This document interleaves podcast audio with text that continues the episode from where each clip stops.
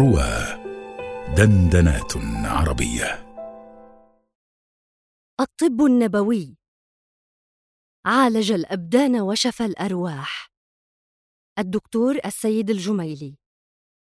لما أبلج النور المحمدي غزا إشعاعه حبات القلوب وملك سلطانه الإفهام فما كان إلا رحمة وشفاء للعالمين. وما أرسلناك إلا رحمة للعالمين. بهذا بعث الحياة في الأحياء. بعدما طغى عليها وأفسدها بل وقتلها ضلال الجاهلية وأغواؤها شر قتله. كان نتيجة سريان سموم الجاهلية في أوصال الناس أن ساروا في ظلام دامس كالأصنام.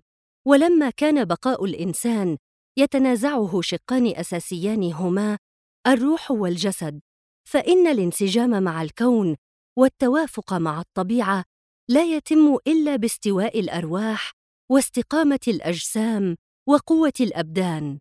قال صلى الله عليه وسلم عليكم بالشفاءين العسل والقرآن. وهنا علاج للنفس وعلاج للجسم. هذا بالعسل وذاك بالقرآن ربيع القلوب وسكينة النفوس. كان سيدنا محمد صلى الله عليه وسلم يسأل الله العفو والعافية في الدنيا والآخرة. ومما يروى عن الترمذي أنه صلى الله عليه وسلم قال من أصبح معافا في بدنه امنا في سربه عنده قوت يومه فكأنما حيزت له الدنيا فليس هناك أجمل ولا أعظم من المعافاة. قال أبو الدرداء قلت يا رسول الله لأن أعافى فأشكر أحب إلي من أن أبتلى فأصبر. فقال صلى الله عليه وسلم إن الله يحب معك العافية. وكان صلوات الله وسلامه عليه يدعو الأطباء من العرب والعجم إذا نزل به المرض أو بأحد أصحابه رضي الله عنهم أجمعين. بل كان يؤثر الأطب من حكمائهم. عن زيد بن أسلم أن رجلا أصابه جرح فاحتقن الدم. وأن رسول الله صلى الله عليه وسلم دعا برجلين من بني أنمار فقال أيكما أطب؟ فقال رجل وهل في الطب خير؟ قال نعم. الذي أنزل الداء أنزل الدواء. رواه مالك في الموطأ. وكانت السيدة عائشة فطنه ذكية على جمالها مما جعلها تكون أحب وأقرب أمهات المؤمنين إلى قلب وروح النبي صلى الله عليه وسلم. فكانت تعي وتعرف كثيرا من الطب القديم والطب النبوي وقد نقلت إلينا عنها وصفات طبية شافية ناجحة بمفهوم عصرها. ولا تزال نافعة إلى يومنا هذا. قال هشام لخالته عائشة أعجب من بصرك بالطب. قالت يا ابن أختي إن رسول الله صلى الله عليه وسلم لما طعن في السن سقم فوفدت الوفود فنعتت فمن ثم. رواه أبو نعيم. ومن الجدير بالذكر أن النبي عليه الصلاة والسلام كان ينزل به البلاء نزولا صعبا فكان يشتد به الألم وكان يقول لأصحابه ما معناه إني أوعك مثل ما يوعك ثلاثة نفر منكم ومن أحبه الله ابتلاه. أشد الناس بلاء الأنبياء ثم الصالحون ثم الأمثل فالأمثل. ولا يزال البلاء ينزل بالعبد حتى يمشي على الأرض ليست عليه خطيئة. ومما يؤثر عن المصطفى أن مرض الموت لم يفل عزمه فلم يتوجع منه وأنه لم يسأل العفو والعافية فيه كعادته عندما كان يسأل الله العفو والبرء والإفاقة. كان النبي عليه الصلاة والسلام حكيما أعطى المعجم الطبي الكثير من الإضافات التي لم يسبق فيها إلا في النادر من الحالات. وكان طبه النبوي ذا سمة مميزة له عن الطب القديم السالف لأوانه وكان طبا على بساطته نافعا متجددا. أبرأ الطب النبوي أمراض القلب وشفى علل الصدر وجلى أوجاع النفس وطبب الحالات المستعصية. روى أبو داود والترمذي عن ابن عباس أن النبي صلى الله عليه وسلم قال من سقاه الله لبنا فليقل اللهم بارك لنا فيه وزدنا منه فإني لا أعلم ما يجزي عن الطعام والشراب غيره واللبن نعمة من نعم الله على الإنسان وعلى جميع الكائنات فسبحانه الذي أوردنا من بين فرث ودم. لبنا خالصا سائغا للشاربين واللبن ينعش البدن ويقوي الجسم ويزيد في كفاءة العقل يحتوي على كميات كبيرة من البروتينيات والدهون والسكريات والأملاح والفيتامينات. عن أبي سعيد أن رجلا أتى رسول الله صلى الله عليه وسلم فقال إن أخي استطلق بطنه. فقال إسقه عسلا. فذهب أخوه ورجع. فقال سقيته فلم ينجع. وعاد مرتين فقال في الثالثة أو الرابعة صدق الله وكذب بطن أخيك. فيه شفاء للناس. ثم سقاه فبرأ. رواه البخاري ومسلم. قال قوم فيه شفاء للناس عائد على القرآن. وبه يقول مجاهد إلا أن سياق الكلام يعود بنا إلى العسل الأبيض.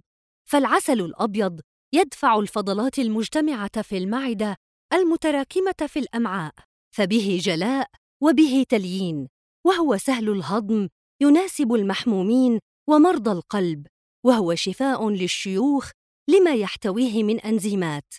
وقد قالت السيدة عائشة رضي الله عنها كان أحب الشراب إلى رسول الله صلى الله عليه وسلم العسل. ولما كسرت رباعية النبي صلى الله عليه وسلم عمدت ابنته فاطمة إلى حصير فأحرقتها حتى إذا صارت رمادا ألصقته على جرحه فرقأ الدم. والمراد بالحصير هنا البردي لأن في رماده تجفيفا فيقطع الدم وهذا طب حسن نافع مفيد لا يخالف قاعدة العلاج في عصرنا الحالي المتطور.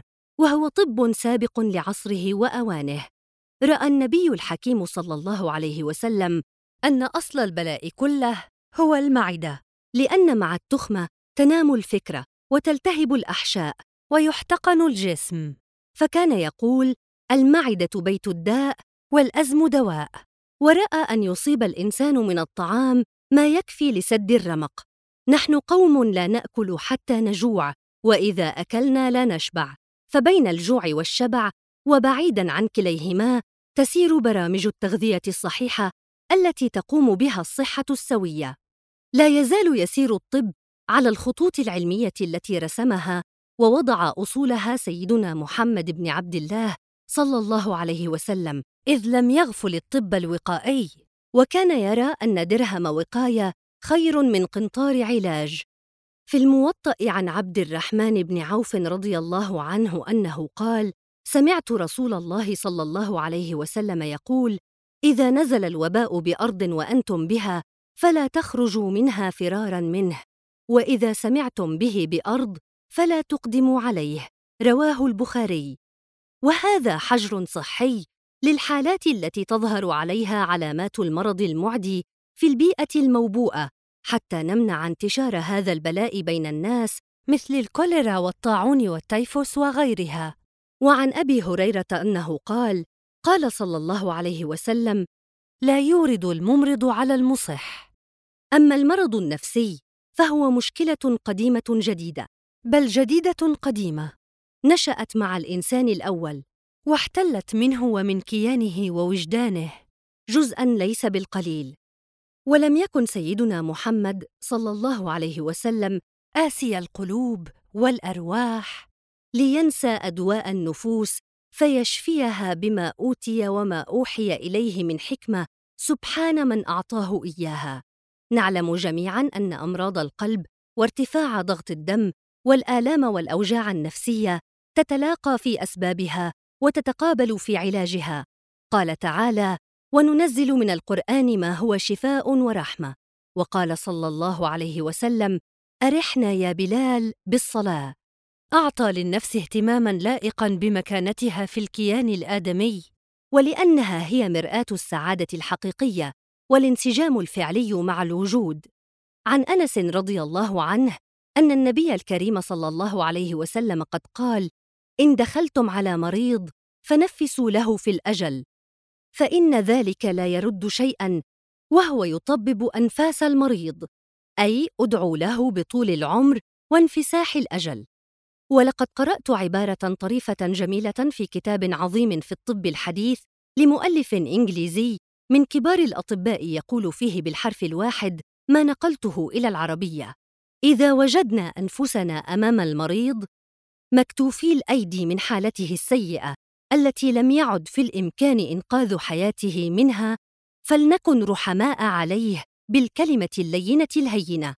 ولينظر القارئ الكريم إلى قول الطبيب الإنجليزي الكبير وإلى قول سيدنا محمد صلى الله عليه وسلم وليمحص النظر ولن يجد مثل آية زيادة أو إضافة إلى منهاج محمد بن عبد الله صلى الله عليه وسلم في علاج تباريح النفس.